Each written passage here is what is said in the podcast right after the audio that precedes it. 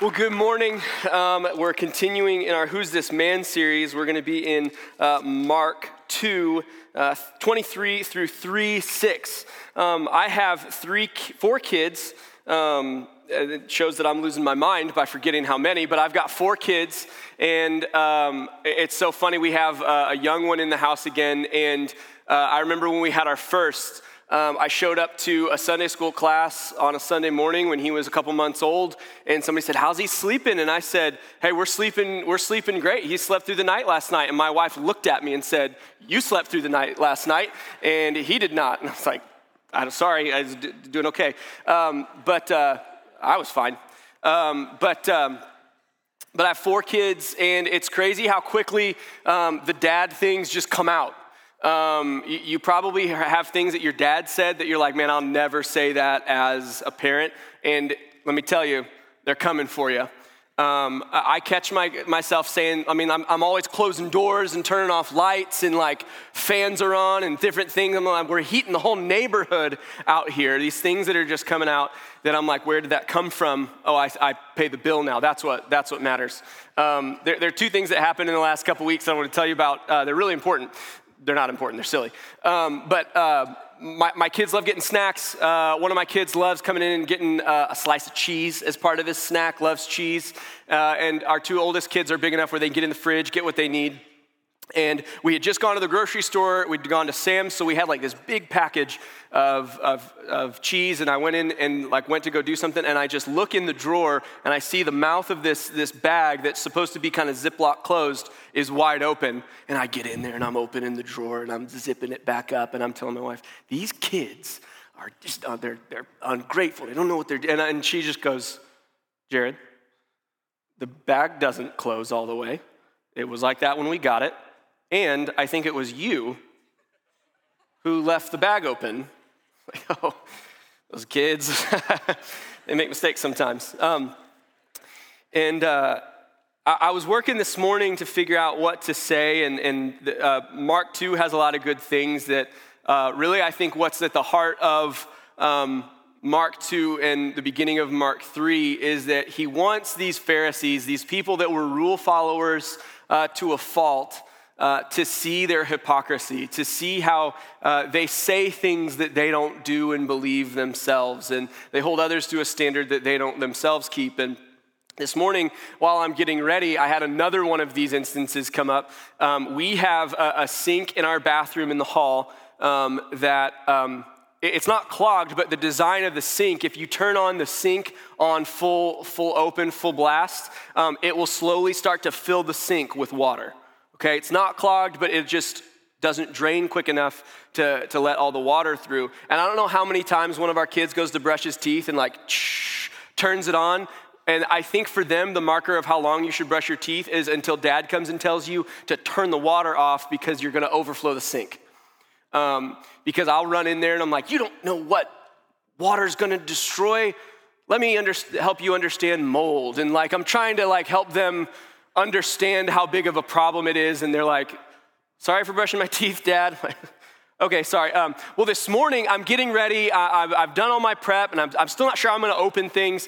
And I'm, I'm getting ready to shave, and I turn on, I want hot water, so I turn it on, and I go to get some other things ready. And it's crazy. It must have filled up extra fast this morning, because when I looked at it, it was full to the brim, and I shut it off. And in that moment, I realized how big of a hypocrite I was and how much I hold my kids to a standard that I don't keep myself. And what I'm kind of realizing with this text and with some things in our lives is I think that God wants us to see how sometimes we can hold other people to a standard that we don't keep ourselves, and He'll use a tool to show us that. Sometimes it's a bag of cheese, sometimes it's a bowl. Sometimes it's the Sabbath, and that's what Jesus uses to show the Pharisees in Mark about their hypocrisy. We're in Mark 2, and what we've already seen happen in Mark 2 is that these Pharisees, these were the people that were rule followers. They would have probably had the, the, a lot of the Bible memorized, they would have understood the law, uh, and they were very zealous for it. They were eager to obey the law. Um, and they see Jesus, and Jesus has been disruptive to what they know and what they're doing so far. Um, some of the things we've seen already that Jesus claimed to be God and forgave sins of a man that he healed from his paralyzed state. He claimed to be God and forgave his sins. And think about that. You can only forgive the sins that you've been forgiven of. I can't go on your behalf and forgive someone on your behalf. Hey, he forgives you. He's, he's good. No, you only you can do that yourself. The, the, the, Pharisees would have understood that sin is against God, and here's Jesus going up to this man saying, "Hey, I forgive you of all of your sin." Why? Because all of his sin was done against God. Jesus was claiming to be God and, and, and was just blowing up their mind, changing the narrative in their heads. He spent time with sinners and not necessarily Pharisees. He went in their homes, he spent time with them, he dined with them, he, he walked with them and talked with them. And the Pharisees were like, Well, we're the spiritually elite. Why don't you spend time with us? We're the ones who have things figured out. And then what Logan talked about last week, kind of the intro was like, him and his disciples didn't fast in the way that they expected Jesus to fast. Not against the Bible, but against the way that they understood fasting to be. So today, they, they have these issues with Jesus and the Sabbath. So we're going to kick off in Mark 2, verse 23 and 24. And it's going to be up on the screen, or if you've got your Bible app, you can go to any, uh, the events page and view our event there. Save it for later, uh, email it to yourself. It's a great tool. Mark 2, 23 and 24.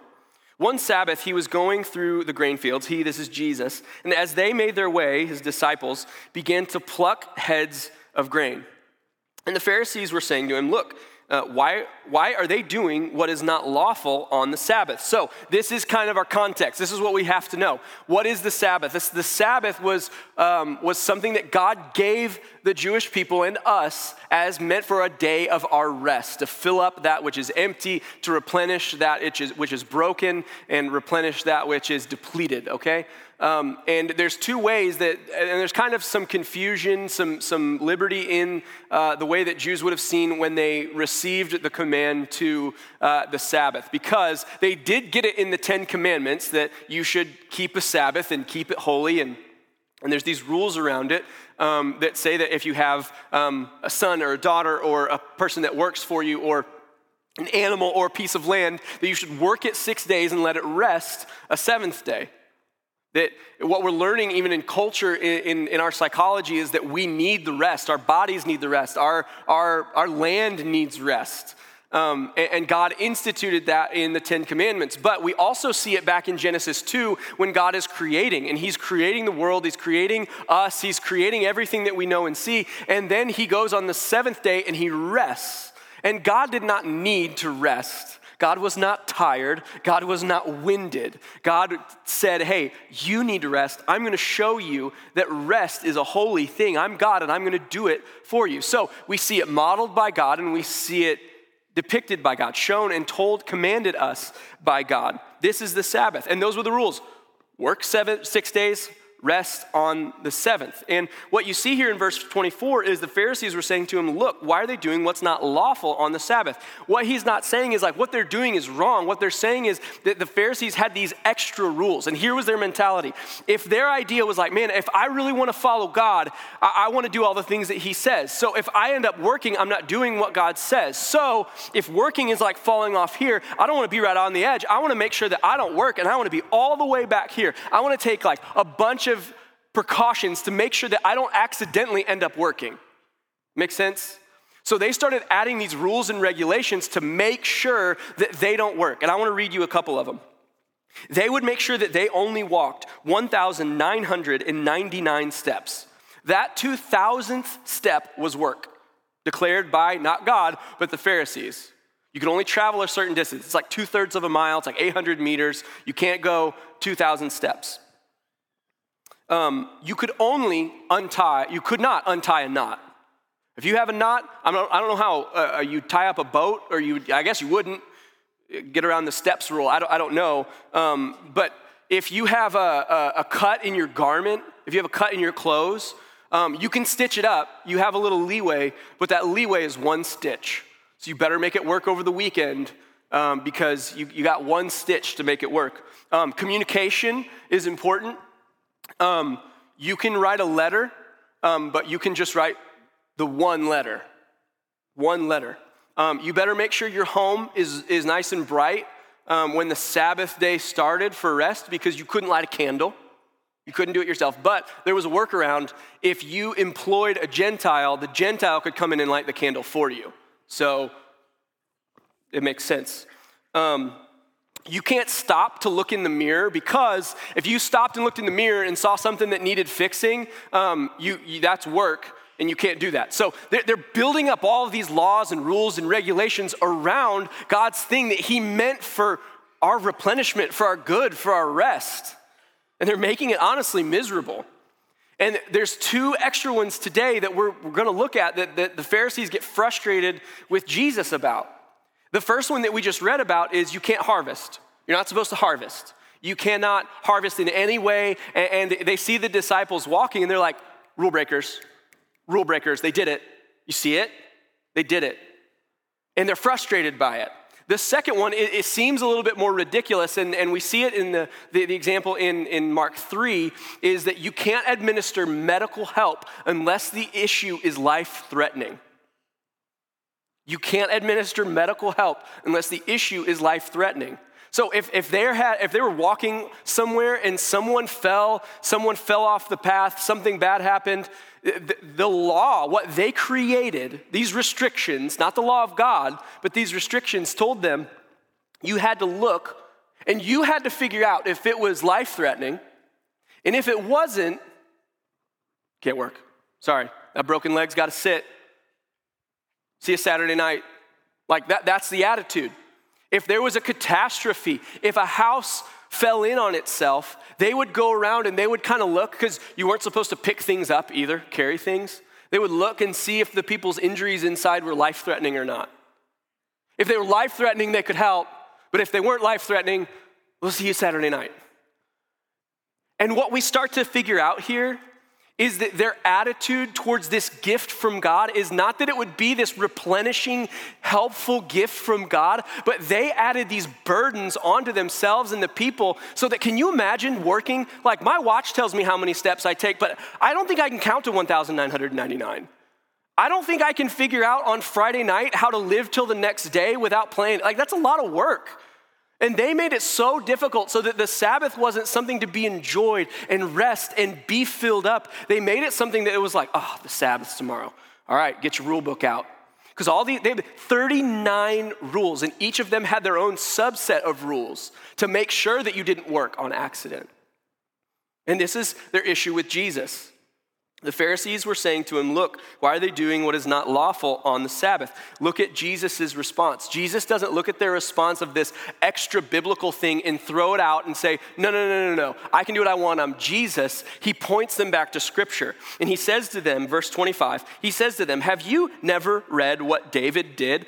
They would have probably had the law memorized. They probably would have known this story from the back of their hand. They would have heard it growing up. And he's like, Hey, did you not read this? What David did? When he was in need and was hungry, he and those who were with him, how he had entered the house of God, and in the time of Abiathar, the high priest, and ate the bread of the presence, which is not lawful for any but the priest to eat, and also gave it to those who were with him. He's referencing 1 Samuel 21 when God's anointed man of David, their holy hero, their spiritual person, did something he shouldn't have done on the Sabbath by their laws, by their rules, by their restrictions. And he reminds them of this story. Why? Because they, he was God's appointed man, he was God's anointed man who was running from Saul for his life. And he shows up. You can go back and read it. He shows up at the place and he says, Man, I'm, I'm, we're tired. We're running out of food. We don't know what to do. And he says, Do you have anything for us to eat? And the priest says, Well, it, you, I only have this, this bread that's made of the bread of presence, and you can only have it if you follow these certain criteria. And he says, My, my men have, have followed this certain criteria, and they let them eat it, which was a breaking on what the Pharisees were arguing that Jesus did.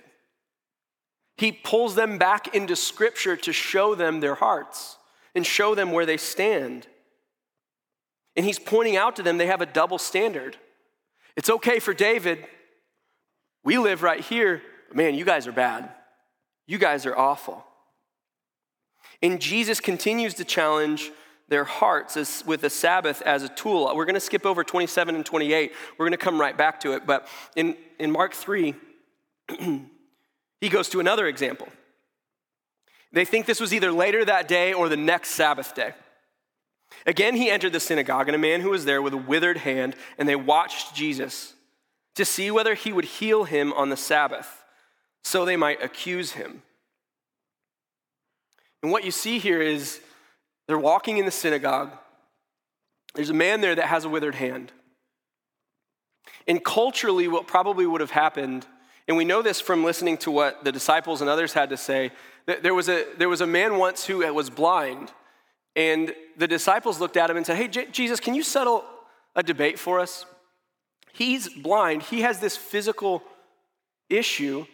Was it him or his parents who sinned who gave him this issue? The, the, the attitude towards this man was not have compassion, it's you messed up, you aren't right, you did it wrong, you go sit over there. Maybe you're here and you don't have a physical impairment. Maybe you have something in your past. Maybe you have something that's hiding beneath the surface that you think puts you in a second tier. And the Pharisees see him and they have no compassion on him. They have no hope for a future with him.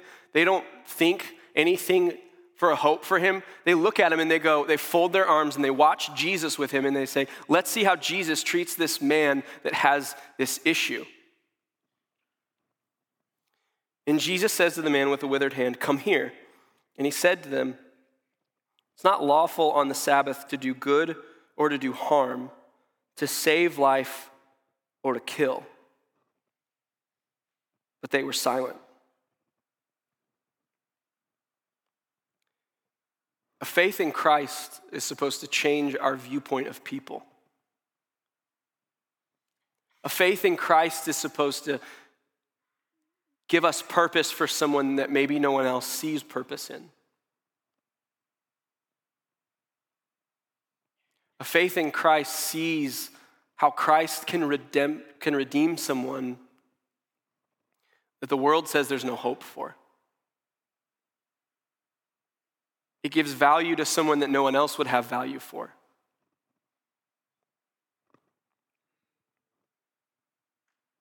This man was defined by his hand. Every time he would have lifted his hands in prayer, it would have been a reminder of what they viewed as his sin issue. But they had no compassion on him. My first point is that our hearts drift toward a deal. Our hearts drift toward a deal. We want a contract. Our, our, hope in Jesus starts out as a relationship, but as time can go on, sometimes you can view it as like, okay, what do I have to do? There was a man in the Bible that, that was, he was referred to as the rich young ruler. And he came up to Jesus and said, Jesus, I'm, I'm good. Like, I'm, I don't know if you've heard about me, but I'm like really good. And I just want to know what do I have to do to get eternal life? What do I do? How does it depend on me? What do I do? Because what we believe that what we do defines us. And we're looking for a deal. God, God t- just, just tell me how much it costs. Tell me how much time. Tell me how much money it takes. Tell me what it takes to be right with you so I can move on and live life how I want to live. Our heart drifts towards this deal. Or if the, if the attitude of rule keeping is annoying to you, you have the opposite personality, maybe you look at it and go, How dare God say that we should obey him after he's forgiven us how dare he say that there's, a, there's an obedience that's required for following you? That's not true. That's, I, I, don't, I choose not to believe it. I'm not going to obey. Me and Jesus are good, but the deal, the, the, the obedience that comes along with it, I'm not for. We'll trade the relationship for some relationship with rules. Give me the rules. Give me the checklist. Tell me what I have to do to have eternal life and let me go and live how I want to live. But Jesus asks a question here that forces the Pharisees to admit where they stand and forces them to self decide, to look inward and say, okay, let, let, let's, let's, let's ask it. Is it lawful on the Sabbath to do good or to do harm? And he's getting at the core of the Sabbath. Is the core of the Sabbath, is the law meant for your good or for your death? And ultimately, they would have known probably the truth that it's meant for your good, but they saw how it came in conflict with the way that they lived. You can't do that. You can't help that man. That's not life threatening injury.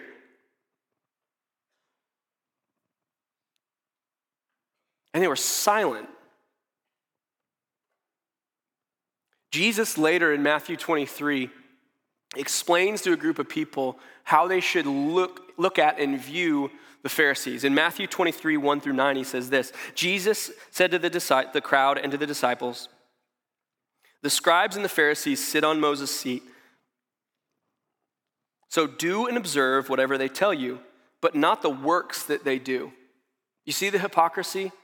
You see where it starts to come out, the double standard? They might say some of the right thing to do, but they do not live it. Jesus would later call them whitewashed tombs. They look decent on the outside, but once you scratch past the surface and the, the pretty external, they're dead inside. They have no life.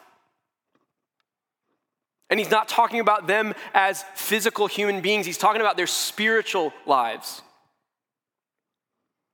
For they preach, but they don't practice.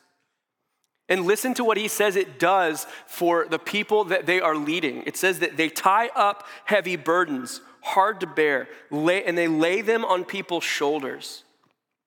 Do the law, not just God's law, do the extra stuff.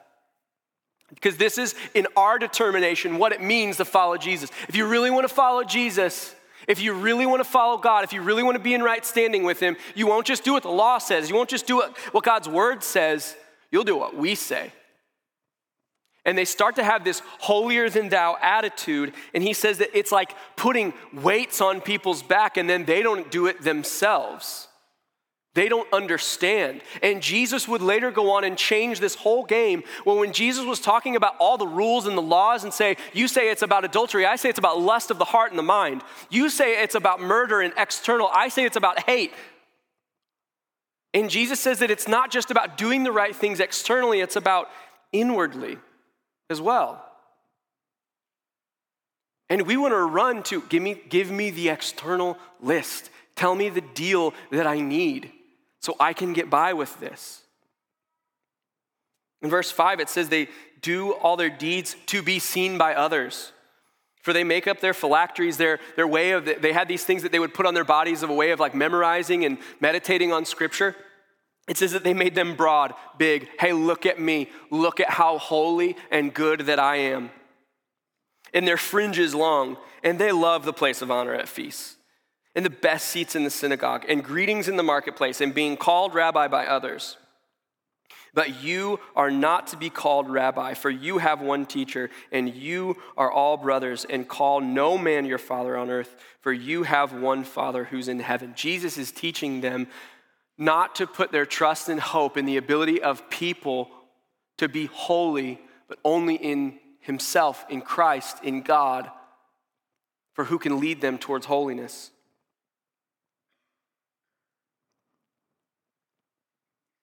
But he's looking, I mean, to go back to Mark 3, there's this man in the synagogue who they have this attitude of, man, go sit over there. You know, one of the first things that starts to go when we start to have a self righteous, a legalist, um, an attitude that says, my sin's not as bad as yours, you know what one of the first things to go is? Compassion. Because you look at somebody and you go, Ah, they had to have screwed up to get in that seat. He had to have really put himself in that boat. Man, can you imagine making that mistake? I'm glad I didn't. And you, you don't see the person with compassion, you see them as, God, thank you for not letting me make that mistake. God, thank you for letting me be just a little better than them. And I think we can all have this attitude. Would you look at Jesus' response? And he looked around at them, verse 5, he looked around at them with, with anger, grieved at their hardness of heart. God doesn't look at this, this attitude, this hypocrisy, and go, You'll figure it out soon. It's going to be okay. He, he looks at it and it saddens him and it upsets him.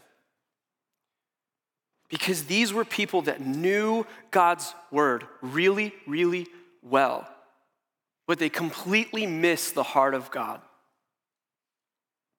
Here they were with Jesus standing in front of them, someone who is doing miracles, someone who is proclaiming, I'm forgiving you, I am God. And instead of standing back and going, Who's this man? What, what is going on? How is he so good and so perfect and so holy? He understands the law. He's quicker than we are with understanding the law and getting to the, the heart of it. Instead of being awed and, and in wonder of it, they're threatened by it.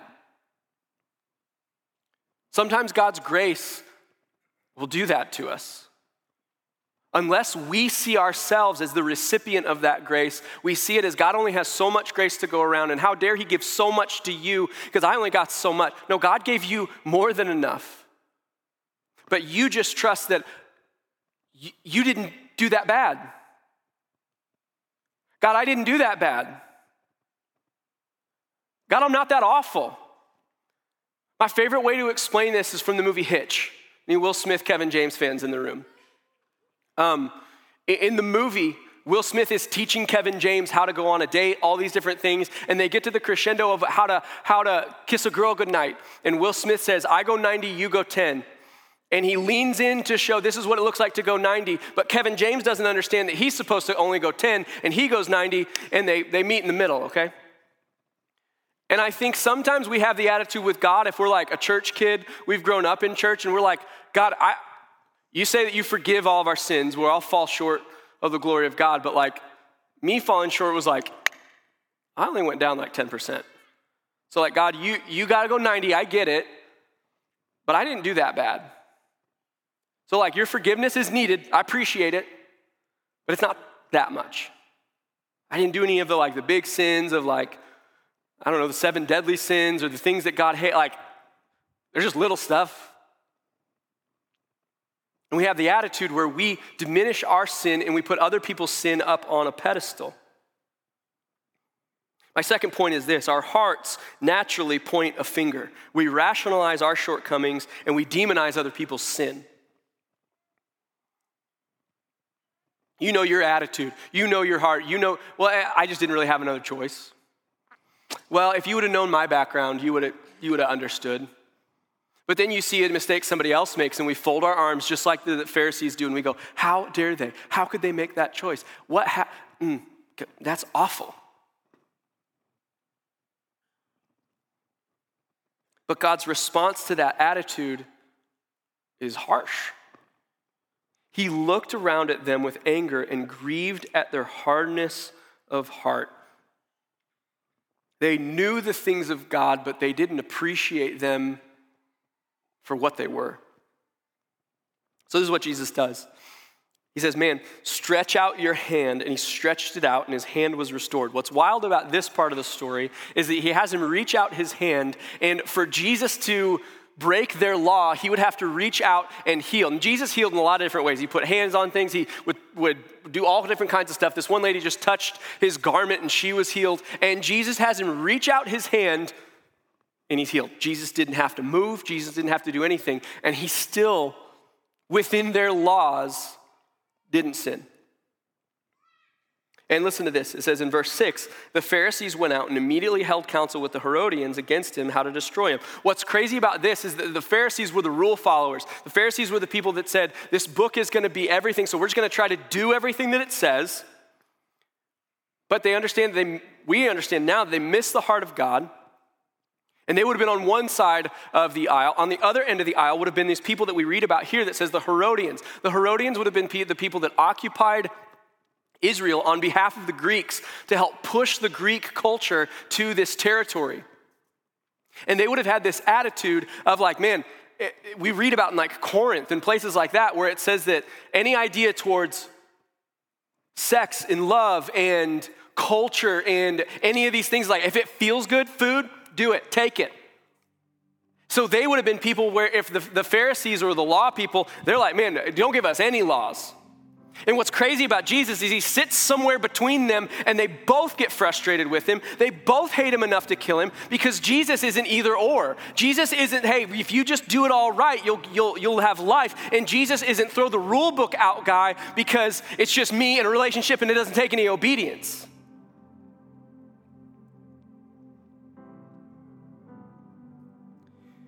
But I want to go back to Mark 2, verse 27 and 28, because you start to see this is, this is the linchpin. And he said to them, The Sabbath was made for man, not the man for Sabbath. Now, he's not getting Dr. Seuss. He has a purpose for this. He's not saying that man was created for Sabbath. We were not created to just adhere to the law.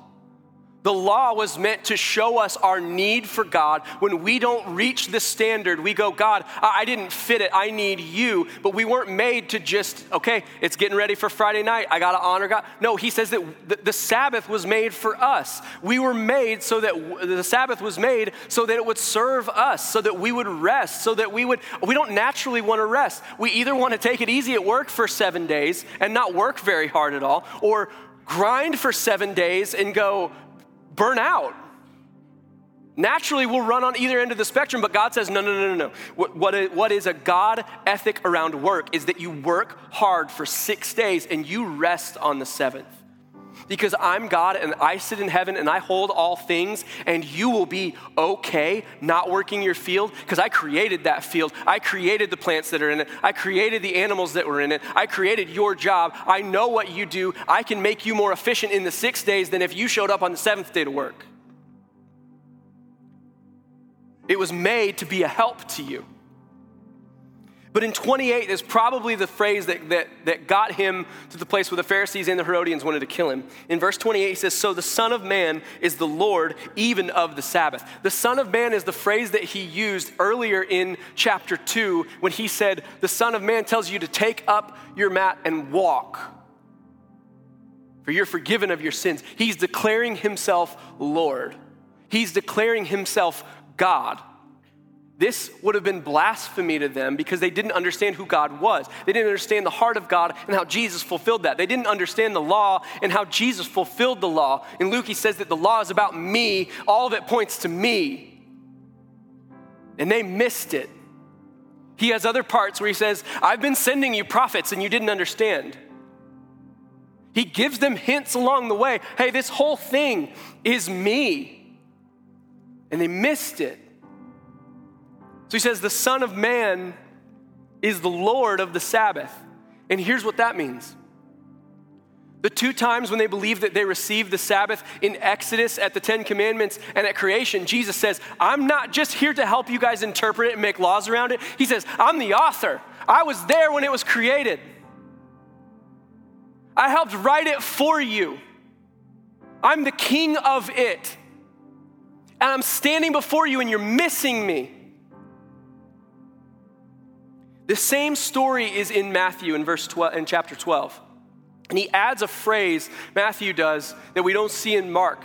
But after he says what he says about the harvest, he says, or uh, the, the, the story of David, he says, For I require mercy, not sacrifice. He doesn't say, Hey, open your billfold. Let me tell you how much it takes to follow me. Sacrifice.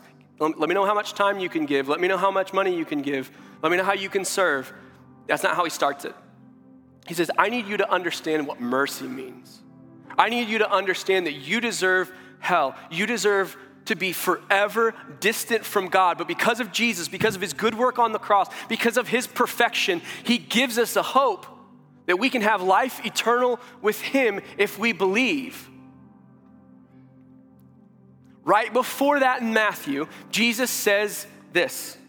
And there's a chance that the Pharisees would have heard it, that it would have been close in time. Matthew 11, verse 28 and 29. He says, Come to me, all who labor and are heavy laden, and I will give you rest. He's saying the Sabbath gives you a physical rest. I will give you an eternal rest. Take my yoke upon you and learn from me, for I am gentle and lowly in heart, and you will find rest, not for your bodies. The last word is, you will find rest for your soul.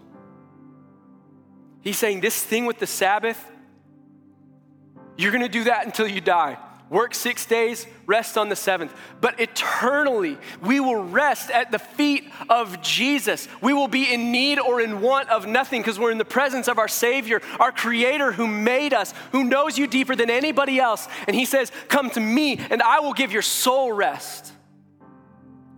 So, regardless of what end of the spectrum that you live on, He will give you rest. In John, you see, what, what's crazy to me is that Jesus didn't write these people off, these Pharisees. In John, what you see is a man named Nicodemus who comes to Jesus at night because he's afraid of what his friends will do if he shows up in the daylight. He comes to Jesus and he's like, Jesus, I don't understand.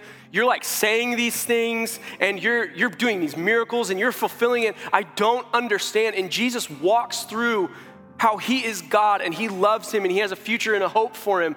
And the guy's like, I just, I don't get it. How can I do what it is that you say to do? And he says, Believe. And you'll have rest.